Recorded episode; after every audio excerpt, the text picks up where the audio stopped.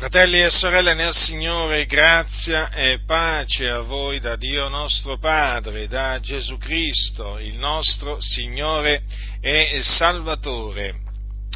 Noi siamo gli eletti di Dio. Sì, proprio così, ci chiama la Sacra Scrittura e quindi Dio perché la Sacra Scrittura è la parola di Dio. Ogni scrittura è è ispirata da Dio, quindi alitata da Dio. Quello che hanno scritto i profeti, come anche gli apostoli, costituisce la parola di Dio. E quello che dice la parola di Dio è verità. E non si può fare niente contro la verità. Quello che si può fare è per la verità, difatti noi agiamo per la verità. Molti invece prendono piacere ad agire contro la verità, ma mettendosi contro la verità si mettono contro Dio. E sapete, chi si mette contro Dio ha sempre la peggio, sempre. Nessuno è mai riuscito a vincere nei confronti di Dio, nessuno sono rimasti tutti sconfitti, tutti quelli che si sono lanciati audacemente contro Dio e contro la sua parola. Ma sapete, molti amano e praticano la menzogna, esistono pure questi, eh? non è che esistono solo quelli che amano e praticano la verità, esistono anche quelli che amano e praticano la menzogna. E quindi mh, non ci meravigliamo noi del fatto che eh, la verità sia odiata. La verità è odiata. Qualcuno potrebbe dire come? Eh, certo, è così. Eh, non è che tutti amano la verità, molti la odiano la verità ed anche in mezzo alle chiese, guardate bene, non è che la verità è amata, è amata da tutti.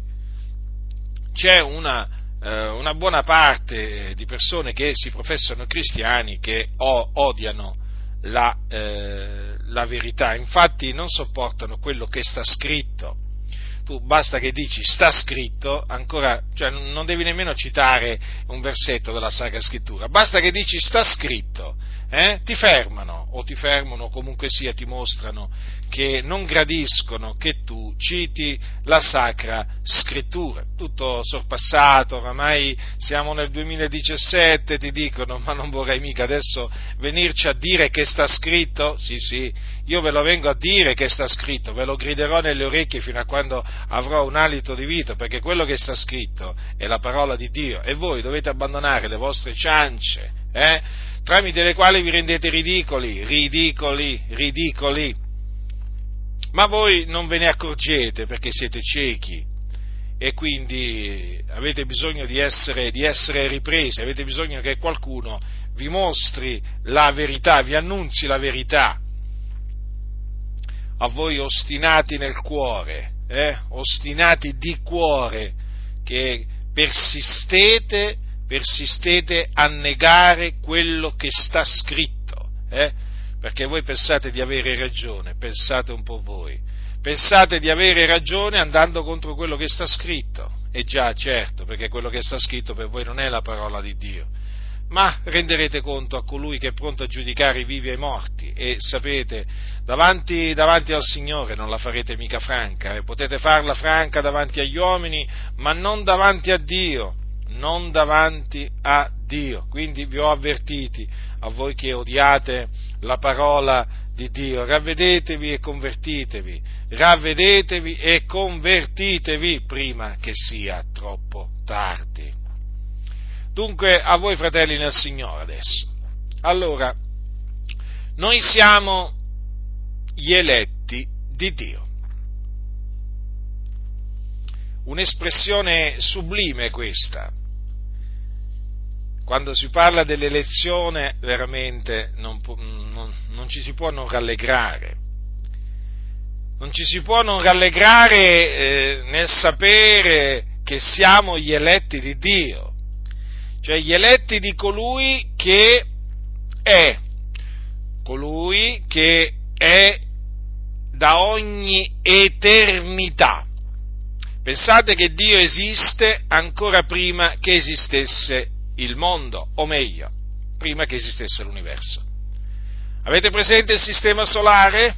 Ecco, dico il sistema solare eh, per menzionare qualcosa che c'è, che fa parte dell'universo. Ecco, ancora prima che esistesse eh, la Terra, il Sole, la Luna, le stelle, ecco, ancora prima che eh, esistessero tutte queste cose, cioè Dio esisteva da sempre, da sempre. Lui è il primo e l'ultimo, l'alfa e l'omega, il principio e la fine. Non ha mai avuto un inizio e mai avrà una fine. Considerate, fratelli nel Signore. E lui è il creatore di tutte le cose, delle cose visibili e delle cose invisibili. Lui ha fatto tutte le cose mediante la sua parola. Parlò e la cosa fu. Ecco, stiamo parlando di Dio. E noi siamo gli eletti di Dio. Noi che veramente siamo polvere e cenere. Polvere e cenere. Noi la cui vita è come un vapore che appare per un po' di tempo e poi svanisce. Noi che siamo come l'erba dei campi che oggi è, domani è gettata nel forno. Sì, proprio noi, fratelli nel Signore con questo corpo così debole, con eh, tutti i nostri limiti. Noi siamo gli eletti di Dio. Quindi, essendo stati eletti da Dio, non abbiamo nulla di che gloriarci. Mi pare ovvio questo. Dio ci ha eletti. Così è scritto. Capitolo primo della prima epistola di, dell'Apostolo Pietro, Apostolo Pietro, Apostolo della circoncisione, così il Dio lo, eh, diciamo, lo, costituì apostolo della circoncisione perché mentre Paolo apostolo dell'incirconcisione, Pietro fu, eh, Dio operò in Pietro eh, per renderlo apostolo della circoncisione. Paolo, eh, Paolo lo dice Paolo lo dice ai santi della Galazia quando dice colui che aveva operato in Pietro per farlo apostolo della circoncisione, aveva anche operato in me per farmi apostolo dei gentili. Eh? Dunque, quando parliamo di Pietro parliamo del, dell'apostolo che Dio eh, costituì apostolo della circoncisione, infatti l'Apostolo Pietro eh, fu mandato dal Signore ai giudei, agli ebrei circoncisi nella carne, anche se comunque vi ricordo che l'Apostolo Pietro parlò anche, annunziò l'Evangelo anche, anche ai gentili, in particolare vi ricordo quando il Signore lo chiamò a casa di Cornelio ad annunziargli l'Evangelo, l'Evangelo della grazia di Dio credendo nel, nel, quale furono salvati Cornelio e quelli di casa sua. Salvati, poi furono battezzati con lo Spirito Santo e poi battezzati in acqua. Potete leggere la storia della conversione eh, di Cornelio e quelli di casa sua nel libro degli Atti degli Apostoli, precisamente al capitolo 10, però leggete anche il capitolo 11 per, eh, diciamo, perché ci sono delle informazioni che eh, concernono, concernono que- la storia della conversione di Cornelio e quelli di casa sua. Ma veniamo a quello che dice il nostro fratello Pietro, Simon Pietro, nella sua prima epistola, in particolare all'inizio, i primi due versetti. Pietro, apostolo di Gesù Cristo, agli eletti che vivono come forestieri nella dispersione del Ponto, della Galazia, della Cappadocia, dell'Asia e della Bitinia, eletti secondo la prescienza di Dio Padre, mediante la santificazione dello Spirito, ad ubbidire e ad essere cosparsi del sangue di Gesù Cristo. Grazia e pace vi siano moltiplicate. Dunque, vedete che i credenti, perché Pietro si sta eh, rivolgendo a dei credenti, sono chiamati gli eletti. Eletti secondo la prescenza di Dio Padre, mediante la santificazione dello Spirito, ad ubbidire e ad essere cosparsi del sangue di Gesù Cristo. Quindi Dio ci ha eletti, infatti noi siamo gli eletti di Dio. Quando ci ha eletti il Signore, il Signore Dio nostro, quando ci ha eletti, ci ha eletti prima della fondazione del mondo. Quindi quando ancora non esisteva il mondo. Benedetto sia l'Iddio e Padre, qui invece è Paolo che parla ai santi degli, di Efeso, capitolo 1, dal versetto 3. Benedetto sia l'Iddio e Padre del nostro Signore Gesù Cristo, il quale ci ha benedetti d'ogni benedizione spirituale nei luoghi celesti in Cristo, siccome in Lui ci ha eletti prima della fondazione del mondo, affinché fossimo santi ed irreprensibili dinanzi a Lui nell'amore, avendoci predestinati ad essere adottati per mezzo di Gesù Cristo come Suoi figliuoli, secondo il beneplacito della Sua volontà, all'ode della gloria e della Sua grazia, la quale Egli ci ha largita nell'amato Suo. Dunque vedete come noi siamo stati eletti in Cristo Gesù prima della fondazione del mondo. Dunque la nostra elezione risale a prima della creazione del mondo. Voi sapete che la Sacra Scrittura dice nel principio il Dio creò i cieli e la terra. Bene, noi, noi siamo stati eletti da Dio prima della fondazione del mondo, individualmente, eh? Individualmente. Quindi tu devi considerare attentamente questo, fratello nel Signore, che tu sei stato eletto da Dio prima della fondazione del mondo. Sì, tu, proprio tu. Eletti da Dio ad ubbidire Sì, ad ubbidire, ad ubbidire alla fede. Infatti, quando si crede nel Signore, si ubbidisce alla fede. Noi, avendo creduto nell'Evangelo, abbiamo ubbidito alla fede. Questa espressione è nel libro degli Atti degli Apostoli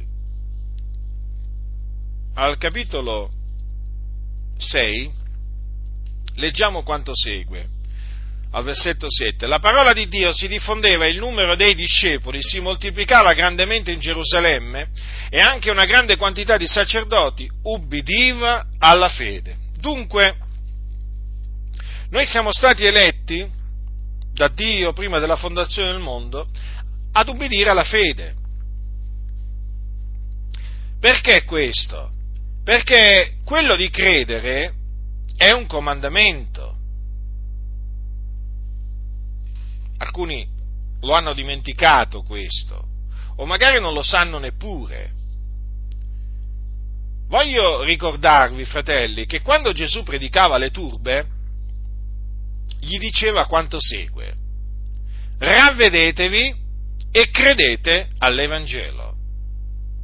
Notate, sono due ordini perentori che lui trasmetteva alle turbe. Ravvedetevi e credete all'Evangelo. Quindi, quando Gesù evangelizzava, non è che gli diceva alle persone, vuoi credere? Ti va di credere? E dai, e prova a credere. No, gli diceva ravvedetevi e credete nell'Evangelo. Quando il carceriere di Filippi, il carcere di Filippi, chiese a Paolo e Sila, signori, che debbo io fare per essere salvato? Cosa gli risposero? Credi nel Signore Gesù e sarai salvato tu e la casa tua. In effetti, vedete, dalla domanda si evince che quell'uomo era consapevole che c'era qualcosa che bisognava fare per essere salvati, che doveva fare. E gli apostoli, sapendo che cosa l'uomo deve fare per essere salvato, a questa domanda gli risposero, credi nel Signore Gesù, è un comando, fratelli, quello di credere. Infatti gli apostoli scongiuravano giudei e greci a ravvedersi dinanzi a Dio e a credere nel Signore Gesù Cristo.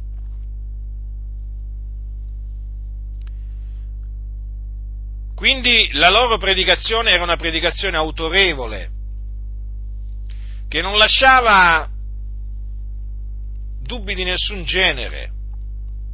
Il messaggio che loro trasmettevano al mondo era chiaro, limpido.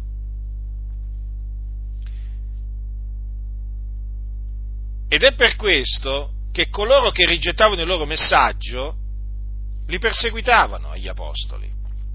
Leggete il libro degli Atti degli Apostoli e vi renderete conto di quante persecuzioni hanno subito gli apostoli. Perché? Perché erano perseguitati? A motivo della parola di Dio che loro predicavano. E che cosa andavano a predicare? Gesù vi ama? Gesù vi vuole bene?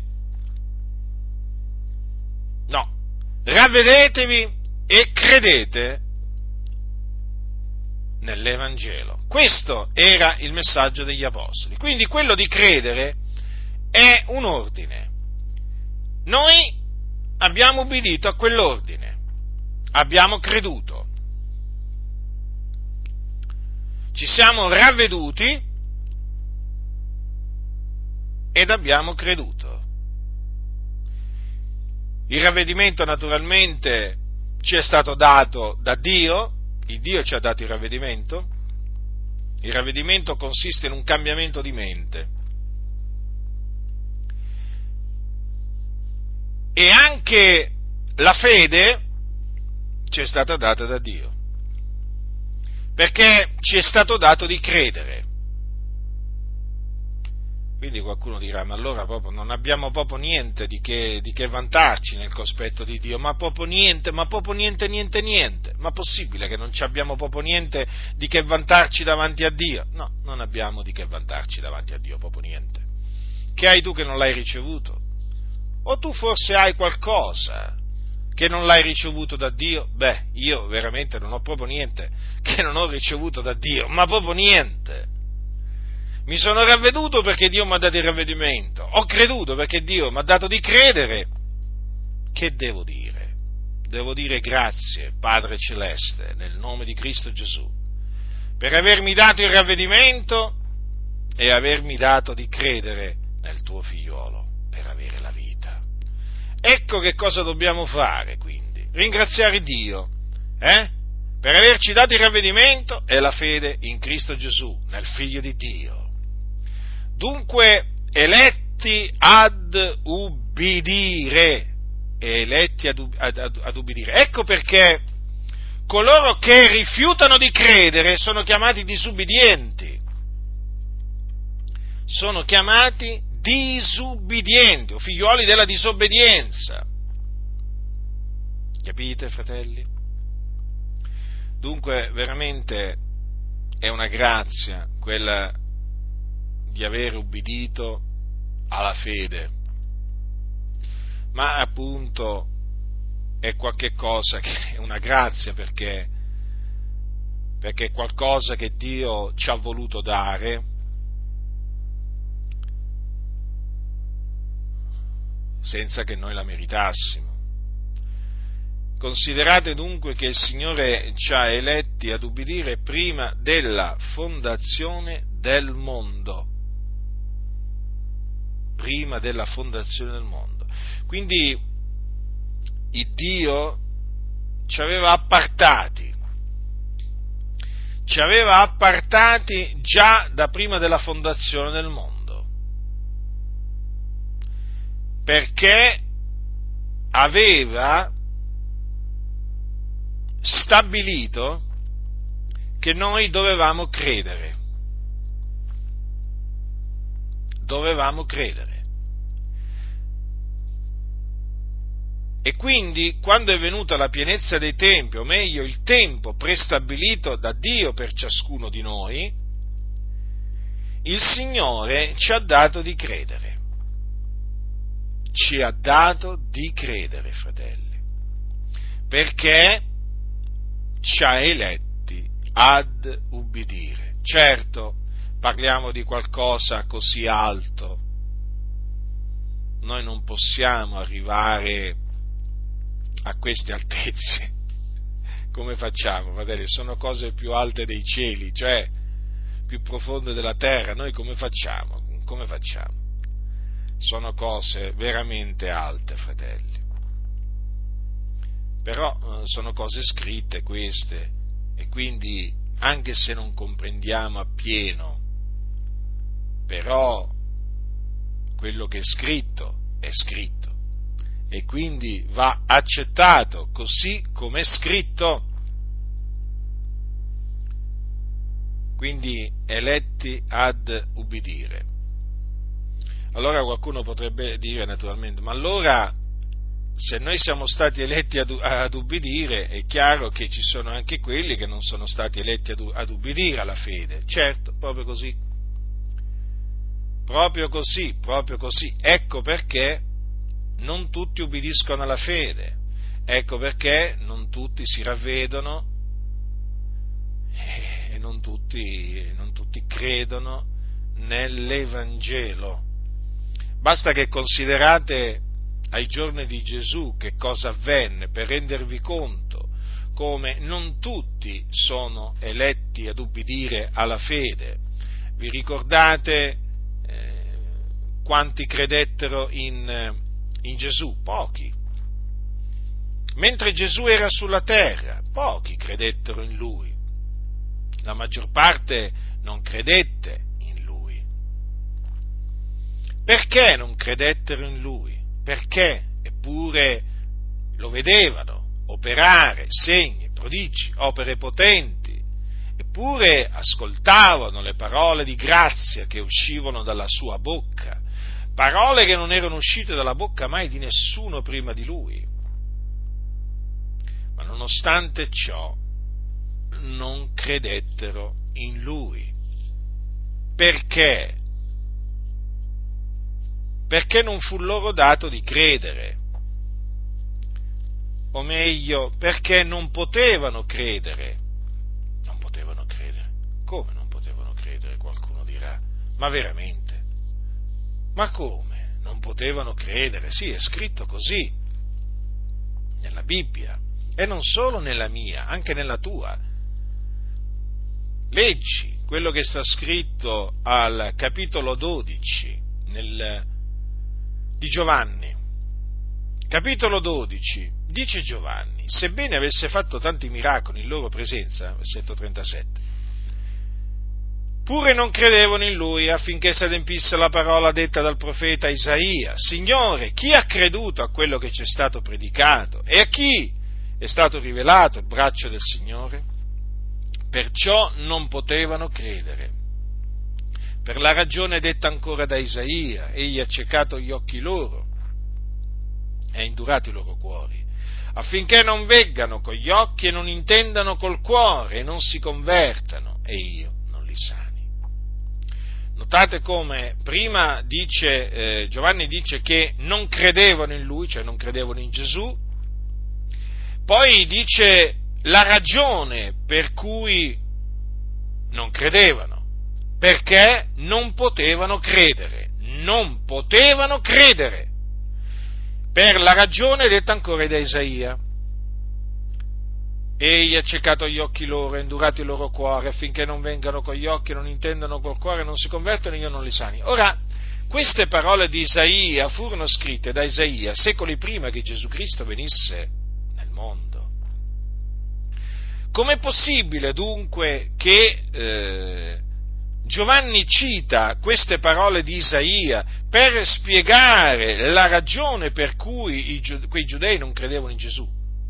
Perché quello che aveva detto Isaia si doveva adempiere era qualcosa che Dio aveva predeterminato che avvenisse. Dunque, Isaia predisse, preannunciò da parte di Dio quello che Dio avrebbe fatto e quando quella cosa si adempì, ecco che vediamo Giovanni parlarne. E notate che la ragione per cui quei giudei non potevano credere era perché Dio gli aveva accecato gli occhi loro e indurato i loro cuori, quindi Dio gli aveva impedito di credere. Se non potevano credere, per la ragione detta ancora di Isaia, noi leggendo le parole di Isaia ci rendiamo conto che appunto il Dio impedì a quei giudei di credere. Ecco perché Giovanni dice non potevano credere. Come gli impedì di credere? Accecando gli occhi loro e indurando i loro cuori. Terribile, certo, ma così è scritto e così noi crediamo. Ecco dunque la ragione per cui eh, quei giudei non credevano. Certo, apparentemente sembrava che non credevano perché non volevano credere, però in effetti non volevano credere, lo possiamo dire, ma perché non potevano credere. Non vollero credere perché non poterono credere. Perché non poterono credere? Perché Dio gli aveva accecato gli occhi loro e gli aveva indurato i loro cuori. Questo che cosa anche ci, eh, ci mostra? Che quello che Dio ha detto tramite i suoi profeti, poi Dio lo manda ad effetto, lo esegue. Sì, l'ho detto e lo farò avvenire. Perché questo è il modo d'agire di Dio. Dio predice e poi manda ad effetto quello che ha predetto. E quando tu vedi accadere quello che Dio ha predetto, puoi dire che Dio sta adempiendo quello che aveva predetto. Come in questo caso, ma potremmo citarne tanti, tanti altri di casi, di predizioni da, fatte da Dio che al tempo prestabilito da Dio si sono adempiute. Ma perché? Perché Dio ha vigilato sulle sue parole per mandarle ad effetto e quindi quello che lui aveva detto era impossibile che non si adempisse, perché era stato da lui decretato, innanzi determinato, che avvenisse. Dunque, vedete? Non tutti sono stati eletti ad ubbidire, ma solo alcuni, diciamo pochi. Molti sono chiamati, pochi eletti ha detto Gesù. Pochi sono gli eletti, fratelli nel Signore, pochi sono gli eletti. E noi naturalmente siamo grati a Dio, profondamente grati al Signore, per essere tra quei pochi. Pensate, sulla faccia della terra ci sono circa 7 miliardi di persone attualmente, non c'è stato mai un periodo della storia dell'umanità in cui ci fossero così tante persone, così tanti abitanti della terra, eppure ancora oggi molti sono chiamati pochi eletti.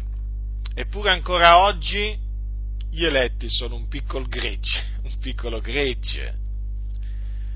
Il Signore ha i suoi eletti nelle varie nazioni, il Signore conosce quelli che sono suoi Difatti quando il Signore poi apparirà dal cielo, quando il Signore verrà sulle nubi del cielo, che cosa avverrà? Che manderà eh, con gran suono di tromba i suoi angeli a radunare gli eletti, gli eletti, fratelli nel Signore, sì sì, dai quattro venti, dall'un capo all'altro dei cieli.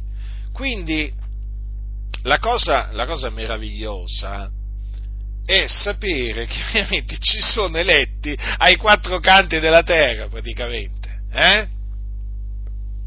Non ci sono solo in Italia, ma ci sono anche negli Stati Uniti d'America, ci sono in Brasile, ci sono in Sudafrica, ci sono in Inghilterra, ci sono in Francia, insomma, fratelli nel Signore, ci sono eletti ai quattro venti. E quando il Signore verrà, raduner, manderà a radunare i suoi eletti. Ma sono pochi, sono pochi. Come furono pochi quelli che credettero in Gesù mentre Gesù era, era sulla terra. Non è forse così? Eh? Non è forse così, fratelli, che furono pochi quelli che trovarono la via che mena alla vita? Non l'ha detto Gesù questo? Noi crediamo le parole di Gesù. Entrate per la porta stretta, perché larga è la porta, spaziosa la via, che mena alla perdizione, molti sono quelli che entrano per essa, stretta invece la porta ed angusta la via che mena alla vita, e pochi sono quelli che la trovano. Certo, sono pochi perché Dio dà appunto solo agli eletti la grazia di trovare la via che mena alla vita. Vi ricordate che un giorno qualcuno chiese a Gesù se fossero pochi salvati? Ve lo ricordate? Eh sì. Un tale gli disse, Signore, sono pochi salvati, ed egli disse loro, sforzatevi di entrare per la porta stretta, perché io vi dico che molti cercheranno di entrare e non potranno, da che il padron di casa si sarà alzato ed avrà serrata la porta, e voi stando di fuori comincerete a picchiare alla porta dicendo, Signore, aprici! Egli rispondendo vi dirà, io non so dove voi siate. Allora comincerete a dire, noi abbiamo mangiato e bevuto in tua presenza, tu hai insegnato nelle nostre piazze. Ed egli dirà, io vi dico che non so dove voi siate. Dipartitevi da me, voi tutti operatori di iniquità. Qui vi sarà il pianto e lo stridore dei denti, quando vedrete Abramo, Isacco e Giacobbe e tutti i profeti nel regno di Dio e che voi ne sarete cacciati fuori. Ne verranno d'oriente d'occidente, da settentrione e da mezzogiorno, che si porranno a mensa nel regno di Dio. Ed ecco, ve ne sono degli ultimi che saranno primi e dei primi che saranno ultimi. Notate dunque, fratelli nel Signore, eh? la porta è stretta, la porta è stretta. Se qualcuno vi dice che la porta per andare, che, che porta in cielo è larga, non credetegli, fratelli nel Signore. Non credetegli, non credetegli, come anche, come anche la via che mena alla vita è angusta, angusta, e sono pochi quelli che la trovano. Cioè, alcuni arrivano a dire che per andare all'inferno bisogna fare i salti mortali. Cioè, ma come si fa a dire questa cosa qua? Come si fa? Cioè, proprio come per dire, è proprio difficile andare all'inferno oggi, eh? A parte il fatto che oggi molti non ci credono all'esistenza dell'inferno, ma diciamo che tra quelli che ci credono ancora all'esistenza dell'inferno sono, diciamo, c'è una categoria di stolti che dice, ma guarda che però eh sì, sì, è vero, esiste l'inferno, poi bisogna vedere se c'è il fuoco, se non c'è il fuoco, vabbè, comunque, chiaramente voi sapete che c'è chi ancora crede c'è il fuoco e c'è chi non ci crede, no? che ci sia il fuoco. Il fuoco c'è, quindi no, la Bibbia ne parla, quindi noi ci crediamo. Ma il fatto è che alcuni ritengono che proprio è difficilissimo oggi andare all'inferno, pensate un po' voi, hanno capovolto tutto praticamente, hanno capovolto tutto, sconvolgono tutto questi impostori, eh? che si trovano in mezzo, in mezzo alle chiese con dolce e lusinghevole parlare seducono il cuore dei, se, dei, semplici. Quindi la porta è stretta, fratelli. Eh? E guardate che Gesù ha detto che in quel, in quel, giorno molti cercheranno di entrare e non potranno, non potranno, eh? Non potranno, sì, è proprio così, fratelli nel Signore. Quindi vedete che sono pochi coloro che eh, sono stati eletti ad ubbidire alla fede. E questo naturalmente deve portarci a ringraziare Dio per essere tra quei pochi eletti ad ubbidire alla fede. Non è, non è dato a tutti di credere nel Vangelo, fratelli. sapete, l'Evangelo in effetti è un messaggio semplice, è semplice il messaggio dell'Evangelo.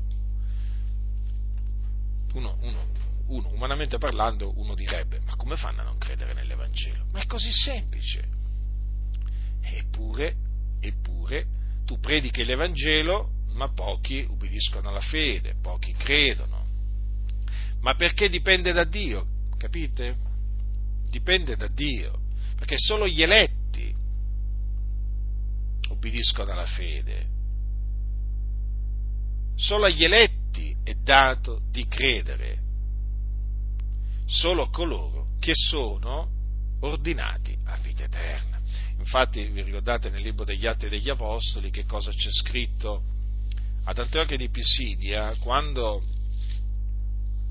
quando Paolo e Barnaba si rivolsero ai gentili perché i giudei cominciarono a eh, bestemmiare, contraddire le cose dette da Paolo, quando loro si rivolsero ai gentili, perché peraltro così gli aveva ordinato il Signore, dice che i gentili, udendo queste cose, si rallegravano e glorificavano la parola di Dio e tutti quelli che erano ordinati a vita eterna credettero. Quindi non credettero tutti, non credettero tutti, credettero solamente coloro che erano ordinati a vita eterna. Infatti che non credettero tutti si evince da quello che poco dopo dice Luca, il medico di letto, perché è lui che ha scritto il libro degli atti. Ma i giudei stigarono le donne pie e ragguardevoli i principali uomini della città e suscitarono una persecuzione contro Paolo e Barnaba e li scacciarono dai loro confini. Vedete?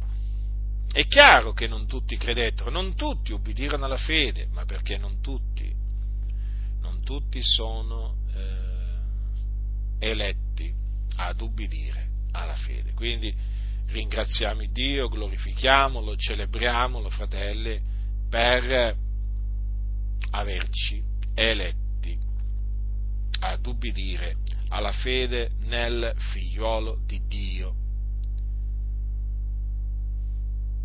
che è la fede degli eletti di Dio. La fede nel figliuolo di Dio è la fede degli eletti di Dio. Questo è scritto nell'epistola di Paolo a Tito, Paolo dice all'inizio della sua epistola a Tito, Paolo, servitore di Dio, apostolo di Gesù Cristo, per la fede degli eletti di Dio e la conoscenza della verità che secondo pietà. Avete notato che cosa dice Paolo? Per la fede degli eletti di Dio. Quindi la fede che noi abbiamo è la fede degli eletti di Dio, cioè la fede che Dio dona ai suoi eletti ed è la fede nel figliuolo di Dio. Ecco perché noi crediamo che Gesù di Nazareth è il figlio di Dio, che Dio ha mandato nel mondo per essere il Salvatore del mondo, per essere la propiziazione dei nostri peccati, Ecco perché noi crediamo che Gesù è morto sulla croce per i nostri peccati, secondo le scritture, che fu seppellito, che risuscitò il terzo giorno dai morti, secondo le scritture, che dopo essere risuscitato apparve ai suoi discepoli, perché ci è stata data la fede degli eletti di Dio. La fede che noi abbiamo dunque non è una fede che hanno tutti, ma appunto perché non tutti sono eletti. Capite? Ecco perché è un'eresia quella che dice che tutti gli uomini hanno una misura di fede, ma non è assolutamente così. La fede l'hanno solamente gli eletti di Dio. Gli altri non hanno la fede. Guardate che la Sacra Scrittura dice, dice, eh, dice queste parole, le, queste parole sono scritte in una delle epistole di Paolo. Precisamente sono scritte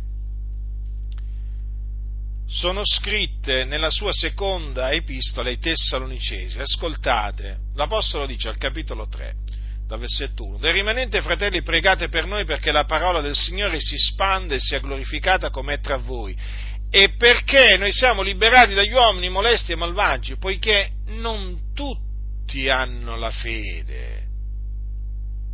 Quindi,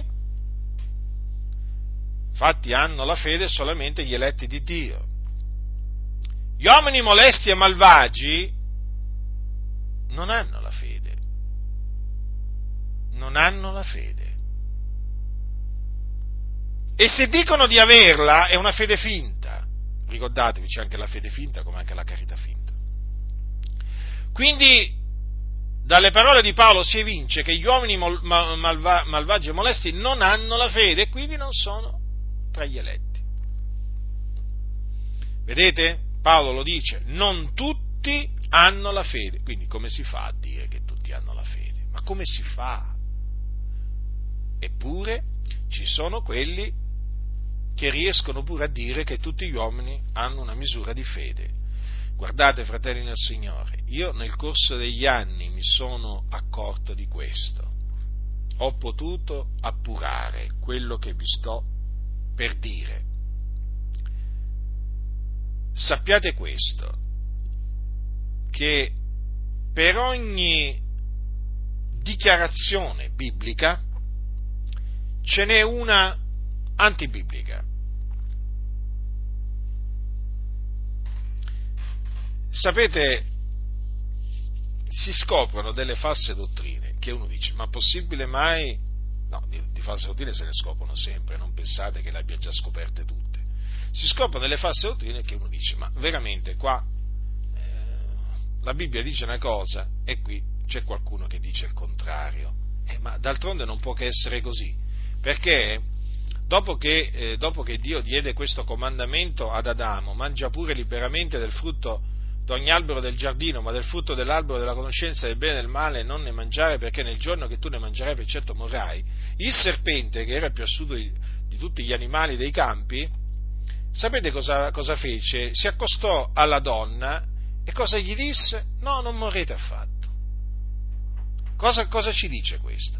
Dio parla e Satana suggerisce il contrario. Il contrario di quello che Dio, di quello che Dio ha detto. Ora, la scrittura dice che non tutti hanno la fede, Satana che cosa fa? Spinge a dire no, ma tutti gli uomini hanno una misura di fede. Il contrario. La Bibbia dice che Gesù è il Cristo, ecco, Satana spinge a dire no, Gesù non è il Cristo, è uno dei Cristi. Capite? Ma vi potrei... La Bibbia dice che eh, Gesù Cristo è risuscitato dai morti? No, Satana spinge a dire no, non è risuscitato dai morti, sono gli apostoli che hanno pensato di vederlo risuscitato, ma in effetti la risurrezione non si può appurare storicamente. Allora capite? Cioè c'è sempre una dichiarazione da qualche parte che fa qualcuno contro quello che sta scritto. E così è anche sull'elezione, perché la Sacra Scrittura dice che Dio ci ha eletti prima della fondazione del mondo? Ci sono quelli che dicono no, il Signore ci ha eletti quando noi abbiamo creduto. Cioè, ora, ora io dico, ma come si fa a dire questo? Ma in base a che cosa si può dire questo? Ma bisogna essere proprio spinti dal diavolo a dire queste cose, e infatti. Perché la Bibbia dice che siamo stati eletti prima della fondazione del mondo, però alcuni, anzi molti, dicono no, noi siamo stati eletti, siamo diventati eletti quando abbiamo creduto. Come quando abbiamo creduto? Ma se siamo stati eletti prima della fondazione del mondo? Che tristezza, che tristezza veramente riscontrare ogni volta che eh, la menzogna si infiltra nella Chiesa peraltro molto facilmente. Certo, con certi conduttori che dormono invece di vigilare, ci credo che, ci credo che la menzogna entra facilmente in mezzo, in mezzo al gregge di Dio. Dunque noi siamo stati eletti ad ubbidire alla fede ed è per questo che noi abbiamo la fede. Abbiamo la fede perché siamo stati eletti ad ubbidire alla fede. La nostra fede è una fede preziosa ed è la fede degli eletti di Dio. Pensate, fratelli, pensate, pensate, non tutti hanno la fede. Non tutti hanno la fede. Che dichiarazione che ha fatto l'Apostolo Paolo, eh? Allora tu dirai, io invece ho la fede. Sì, c'hai la fede, ma c'hai la fede non perché te la sei meritata, non perché l'hai cercata, ma perché il Signore te l'ha voluta dare essendo che ti aveva eletto prima della fondazione del mondo ad ubbidire alla fede. Quindi sii grato al Signore, glorificalo, celebra, lo esalta, lo magnificalo e parla, parla. Quando testimoni, proclama di avere la fede degli eletti di Dio. So già cosa ti diranno nel senso, che, nel senso che, oggi basta che tu citi un passo della Sacra Scrittura che parla dell'elezione eh, e ci sono quelli subito che ti dicono cosa hai ascoltato Butindaro? Eh? Ascolti le predicazioni di Butindaro? Ma giustamente i fratelli, i fratelli leggono quello che sta scritto, credono a quello che sta scritto e quindi dicono quello che sta scritto e fanno bene a proclamare ciò che sta scritto io sono solo un ambasciatore che proclamo ciò che è scritto, che è la parola di Dio. Per cui basta che un credente legge quello che dice la Sacra Scrittura, che creda a quello che sta scritto e poi lo proclami, lo proclami tranquillamente, eh? con, eh, con coraggio, con franchezza. È giusto dire che noi abbiamo la fede degli eletti di Dio, siamo gli eletti di Dio. Quindi perché ci dobbiamo vergognare di dire che abbiamo la fede degli eletti di Dio? Io non mi vergogno di dirlo, anzi, io glorifico il Dio nel dire questo. E poi non ho nemmeno paura di essere accusato eh, di presentare un Dio ingiusto, non mi interessa quello che possono dire gli altri, a me interessa quello che dice Dio di me. A me interessa quello che dice la parola di Dio. Se la parola di Dio dice che noi siamo gli eletti di Dio, che la nostra fede è la fede degli eletti di Dio, io devo dire quello che dice la Sacra Scrittura. A molti non piace? Non ci interessa L'importante è che piaccia a Dio. E a Dio piace. A Dio piace che noi diciamo quello che sta scritto. Eh? Allora, eletti ad obbedire alla fede e ad essere cosparsi del sangue di Gesù Cristo. Che dichiarazione, fratelli nel Signore, meravigliosa, sublime ad essere cosparsi del sangue di Gesù Cristo. Quindi noi siamo cosparsi del sangue di Gesù, come abbiamo la fede degli eletti di Dio, siamo cosparsi del sangue di Gesù Cristo. Il sangue di Gesù è sopra di noi, fratelli del Signore. Noi non lo vediamo, ma è sopra di noi siamo proprio coperti con il sangue di Gesù Cristo.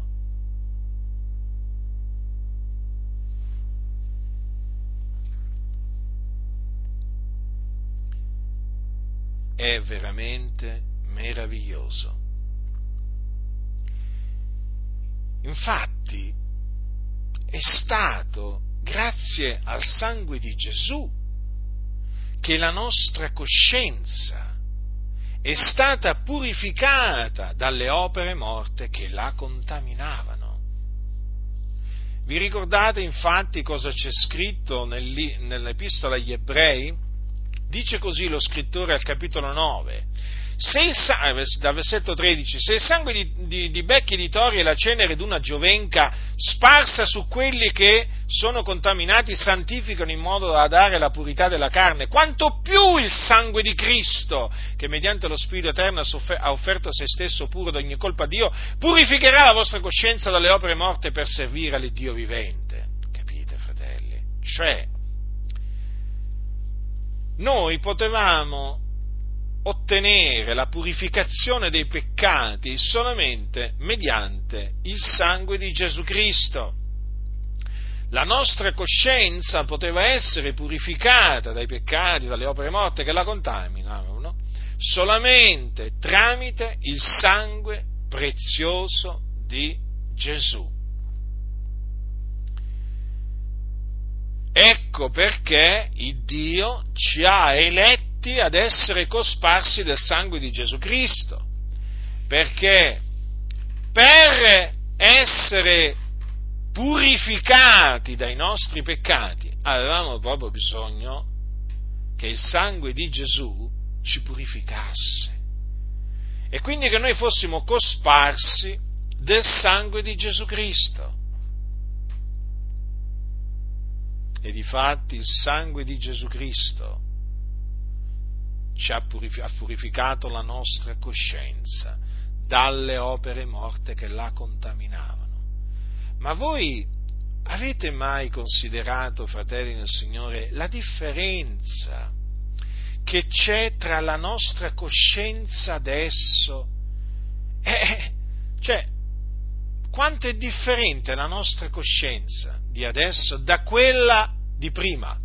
Cioè, di prima che noi ubbidissimo alla fede. Fratelli, rifletteteci, fratelli, rifletteteci a questa differenza perché è la stessa differenza che passa tra il bianco e il nero.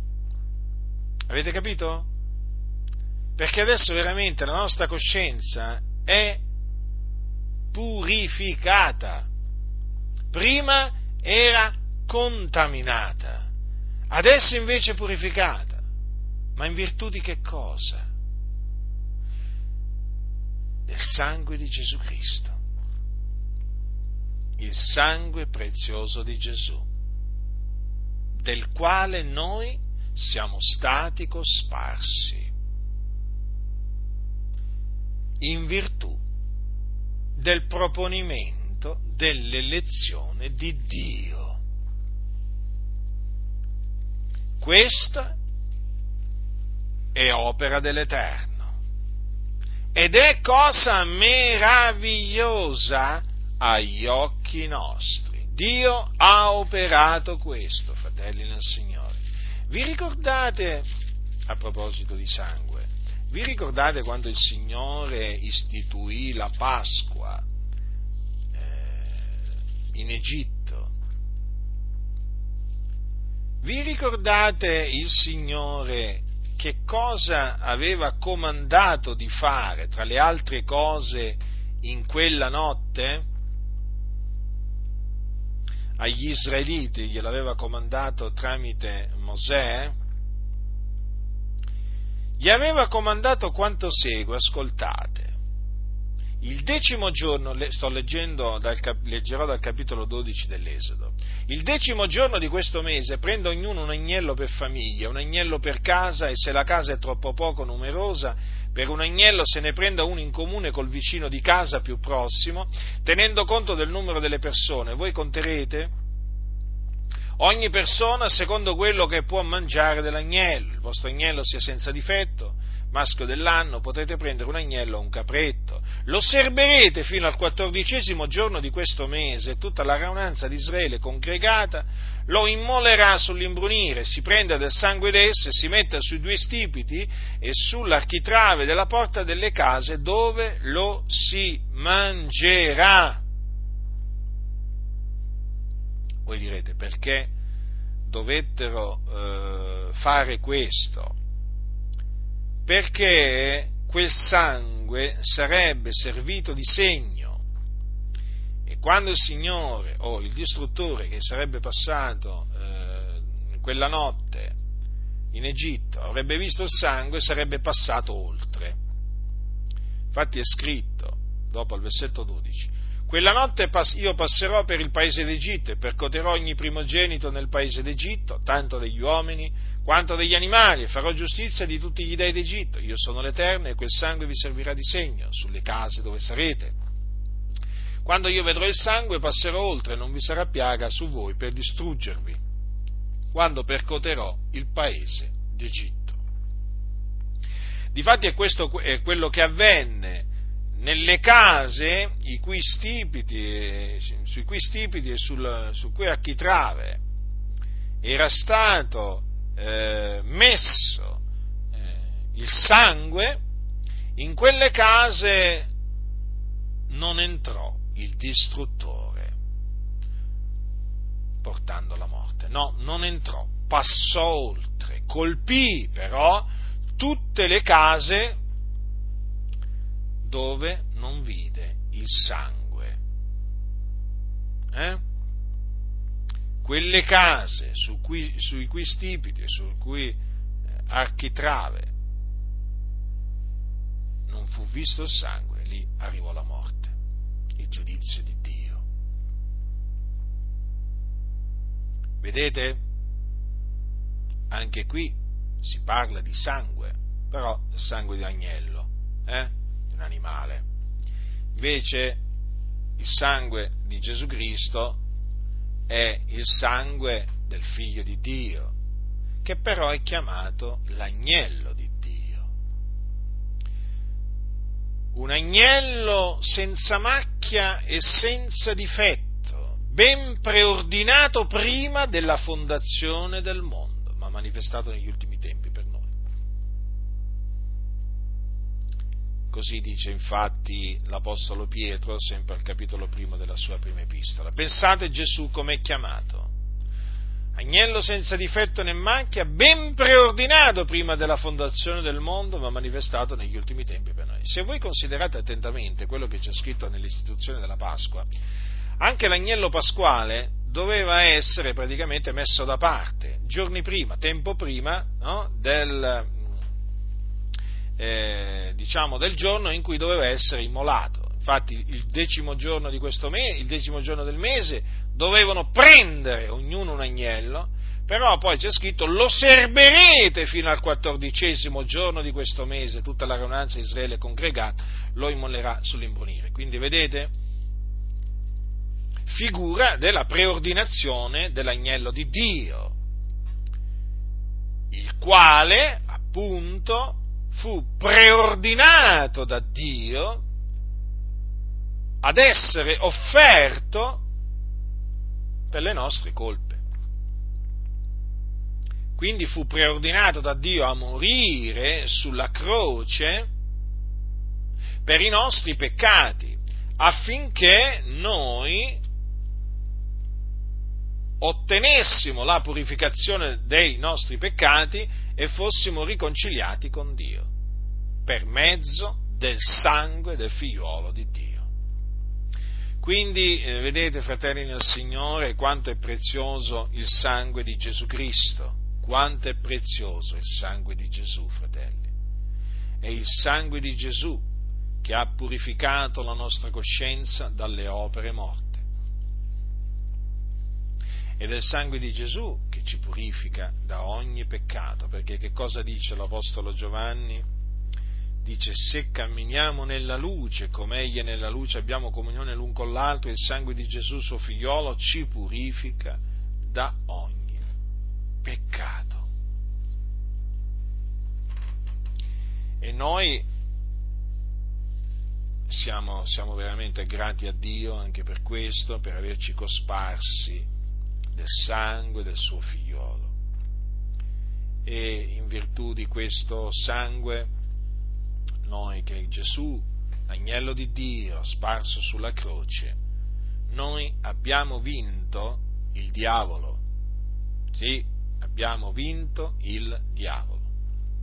Ricordatevelo sempre questo. Quindi siamo stati eletti prima della fondazione del mondo ad ubbidire la fede ed essere cosparsi del sangue di Gesù Cristo. Ora, è chiaro che in virtù del proponimento dell'elezione di Dio, noi non abbiamo nulla di che gloriarci nel cospetto di Dio, eh, perché siamo stati, siamo stati eh, salvati per grazia, mediante la fede, cioè non è che viene da noi, è il dono di Dio. Quindi noi ci gloriamo nel Signore, come è giusto che facciamo, però non è che abbiamo niente di che gloriarci nel cospetto di Dio, perché non è stato per opere giuste che noi avessimo fatto che siamo stati salvati, fratelli. No, siamo stati salvati perché il Signore ha voluto salvarci. Perché il Signore Dio ci ha eletti a salvezza, prima della fondazione del mondo. E la salvezza, vi ricordo, è in Cristo Gesù, soltanto in Lui. Quindi per grazia siamo stati salvati. Questo non significa che adesso possiamo fare quello che vogliamo No, perché noi siamo schiavi di Cristo e quindi dobbiamo ubbidire agli ordini di colui che ha versato il suo sangue per noi, che è il nostro padrone. Ordini che il Signore ha dato tramite i suoi apostoli.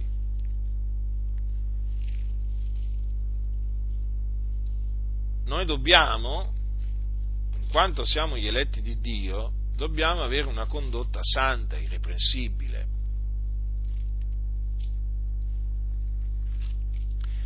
Infatti, così è scritto eh, ai Colossesi, Paolo dice ai santi di Colosse queste parole, ascoltate. Capitolo 3, versetto 12. Vestitevi dunque come eletti di Dio, santi ed amati, di tenera compassione, di benignità, di umiltà, di dolcezza, di longanimità, sopportandovi gli uni gli altri e perdonandovi a vicenda, se uno ha di che dolersi d'un altro, come il Signore vi ha perdonati, così fate anche voi. E sopra tutte queste cose vestitevi della carità, che è il vincolo della perfezione, e la pace di Cristo, alla quale siete stati chiamati per essere un solo corpo. Regni nei vostri cuori e siate riconoscenti la parola di Cristo abiti in voi doviziosamente, ammaestrandovi ed ammonendovi gli uni gli altri con ogni sapienza, cantando di cuore a Dio, sotto l'impulso della grazia, salmi, inni e cantici spirituali, e qualunque cosa facciate in parola e in opera, fate ogni cosa nel nome del Signore Gesù, rendendo grazie a Dio Padre per mezzo di Lui.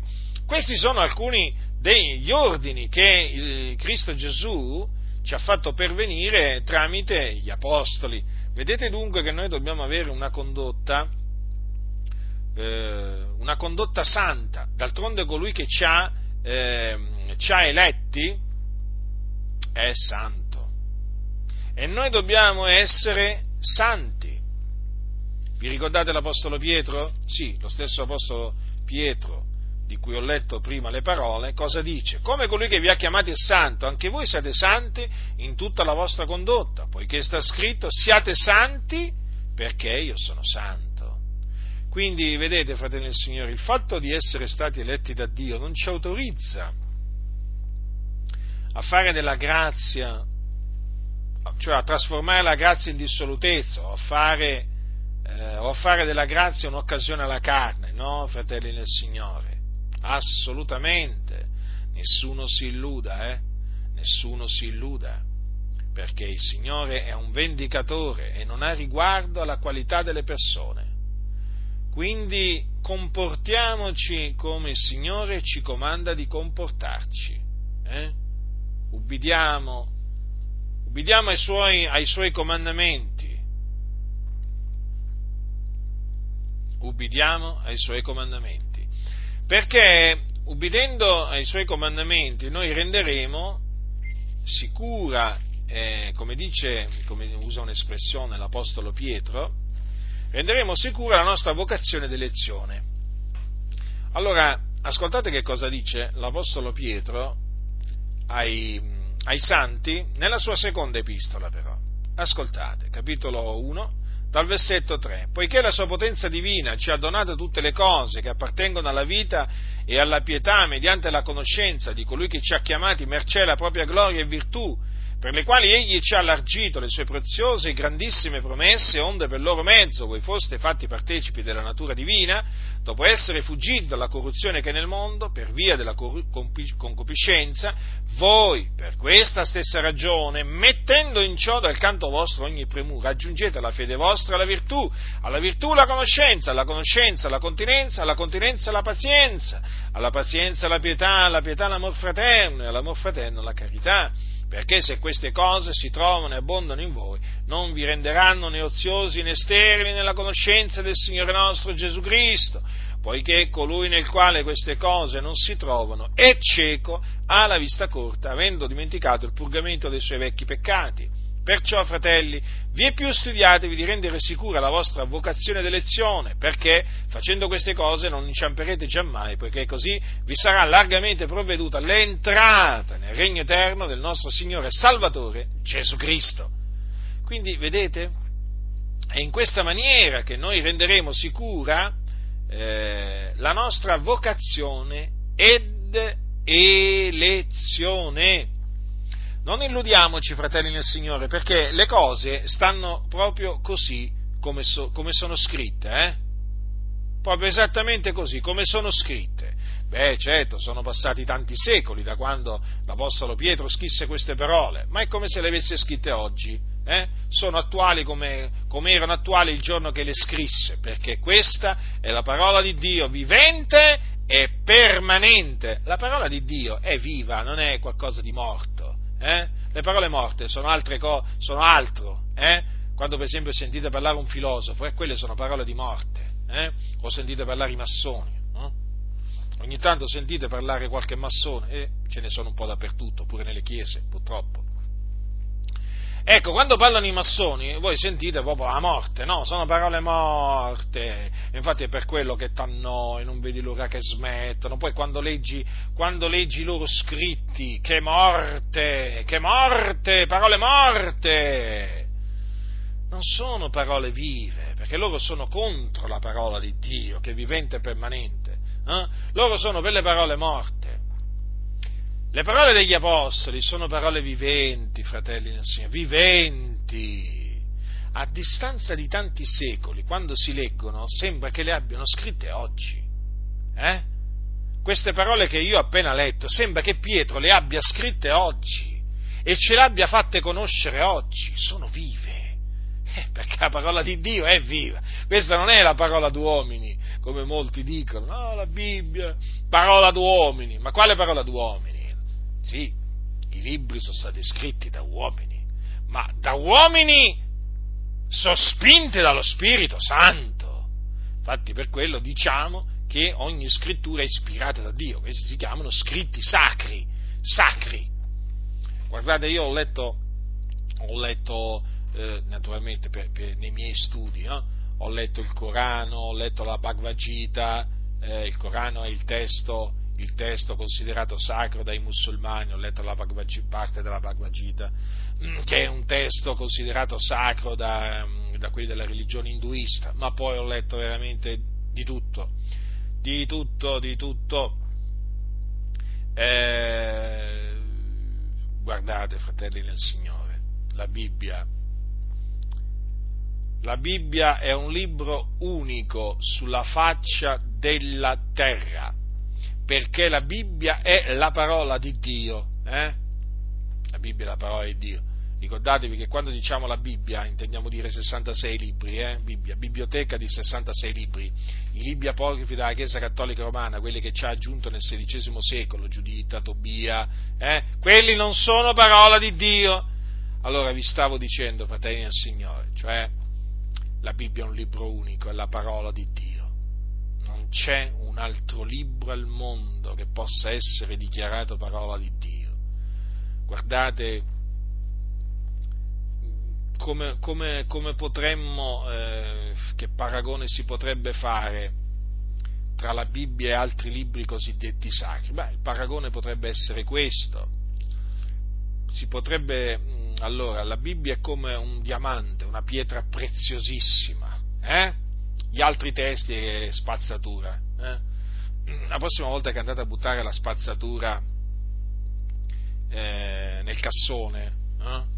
vabbè, comunque, dove l'andate a buttare? Ecco, mm, guardate per un momento la spazzatura, quella spazzatura che c'è lì, ecco, eh, tenete presente che appunto eh, qualsiasi altro testo sulla faccia della terra che si spaccia per testo sacro, per parola di Dio, no? Farli fuori dalla Bibbia, ecco, è spazzatura, ma proprio veramente è così, eh? A confronto della Bibbia, sì, fratelli, e beh, d'altronde la Bibbia, la Bibbia è, è unica, è unica, è una biblioteca unica. E difatti è per questo che nel corso, nel corso ormai da millenni che viene attaccata, attaccata alla Bibbia, pensate che eh, ancora prima che esistessero gli scritti del Nuovo Testamento, quelli che vanno da Matteo all'Apocalisse, guardate che la Bibbia era attaccata, eh? Eh, la, parte, la, parte, dell'Antico Testamento, e certo, non pensate, eh, perché quella eh, è sempre la parola di Dio. Per cui eh, perché la Bibbia è così attaccata, denigrata, calunniata? Ma perché è la parola di Dio. Non c'è un libro al mondo attaccato quanto è attaccata eh, la Bibbia. Non ce n'è un altro, non ce n'è un altro, non ce n'è un altro, fratelli del Signore, ma perché è la parola di Dio. Quindi, quando voi leggete le epistole degli apostoli, come anche i libri dei profeti, ricordatevi sempre che quello che leggete è la parola di Dio. Certo, Naturalmente ci sono dei passi che sono difficili a capire, ci sono eh, nella Bibbia veramente delle cose difficili a capire, ma questo nulla toglie al fatto che la Bibbia è la Sacra Scrittura. Quindi queste parole degli apostoli, le parole degli apostoli sono parola di Dio, fratelli, viva, capito?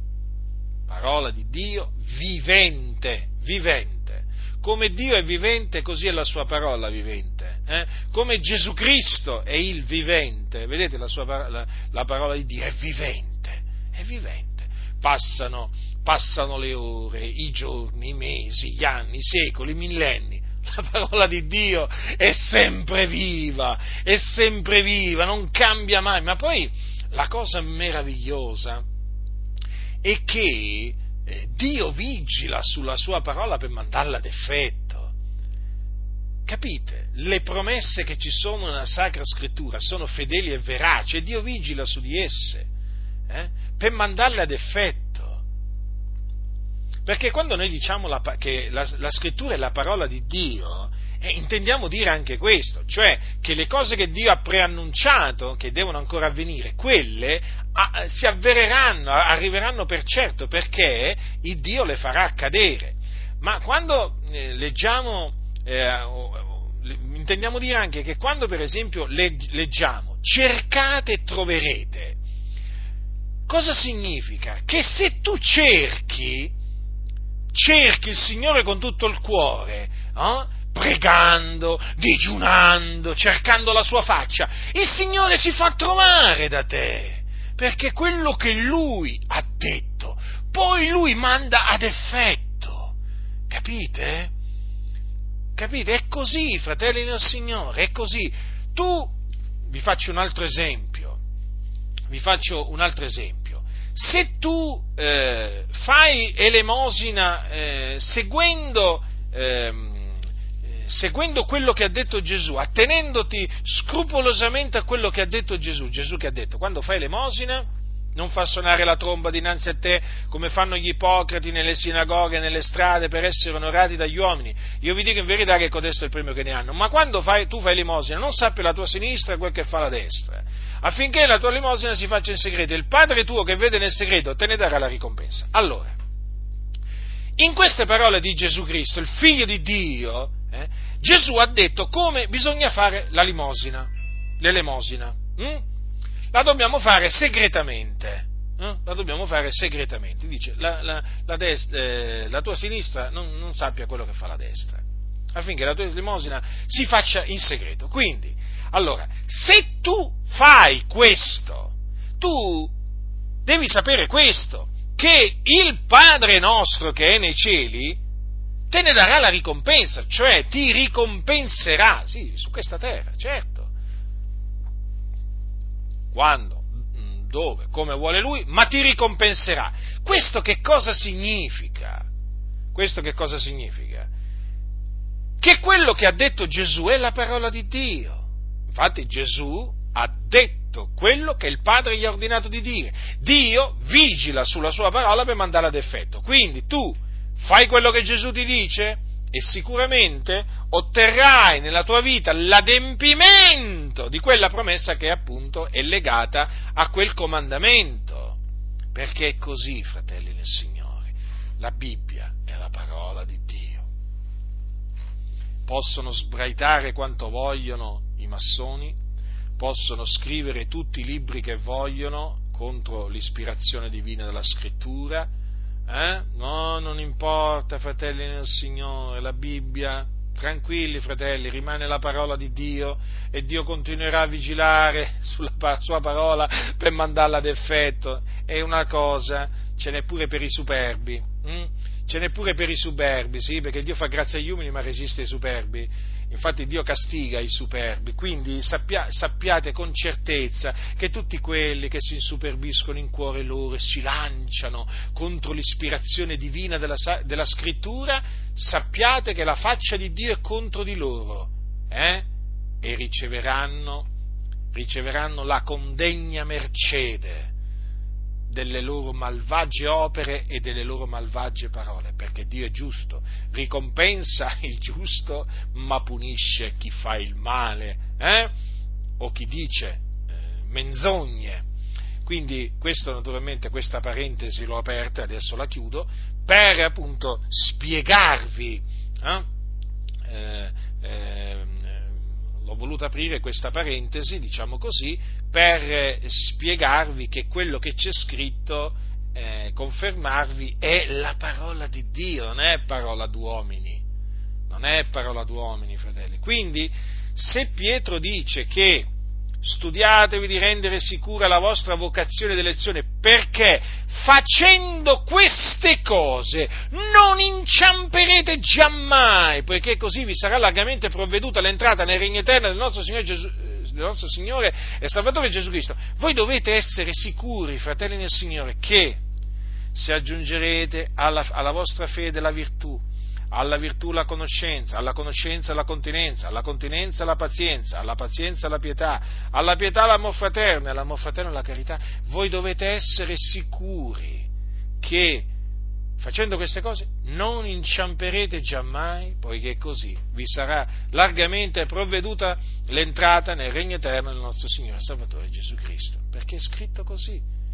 E Dio avendo parlato, avendo detto questo, il Signore vigila sulla sua parola per mandarla ad effetto. Non importa dovunque, dove uno si trova, in Sudafrica, in Groenlandia, eh, in Italia, eh, in Sud America, non importa. E così è scritto e Dio vigila anche su queste parole dell'Apostolo Pietro per mandarle ad effetto. Quindi, fratelli, studiamoci di rendere sicura la nostra vocazione ed elezione. Viviamo in maniera degna di Dio, di colui che ci ha eletti in Cristo prima della fondazione del mondo ad ubbidire e ad essere cosparsi del sangue di Gesù Cristo. La grazia del Signore nostro Gesù Cristo sia con tutti coloro che lo amano con purità incorrotta.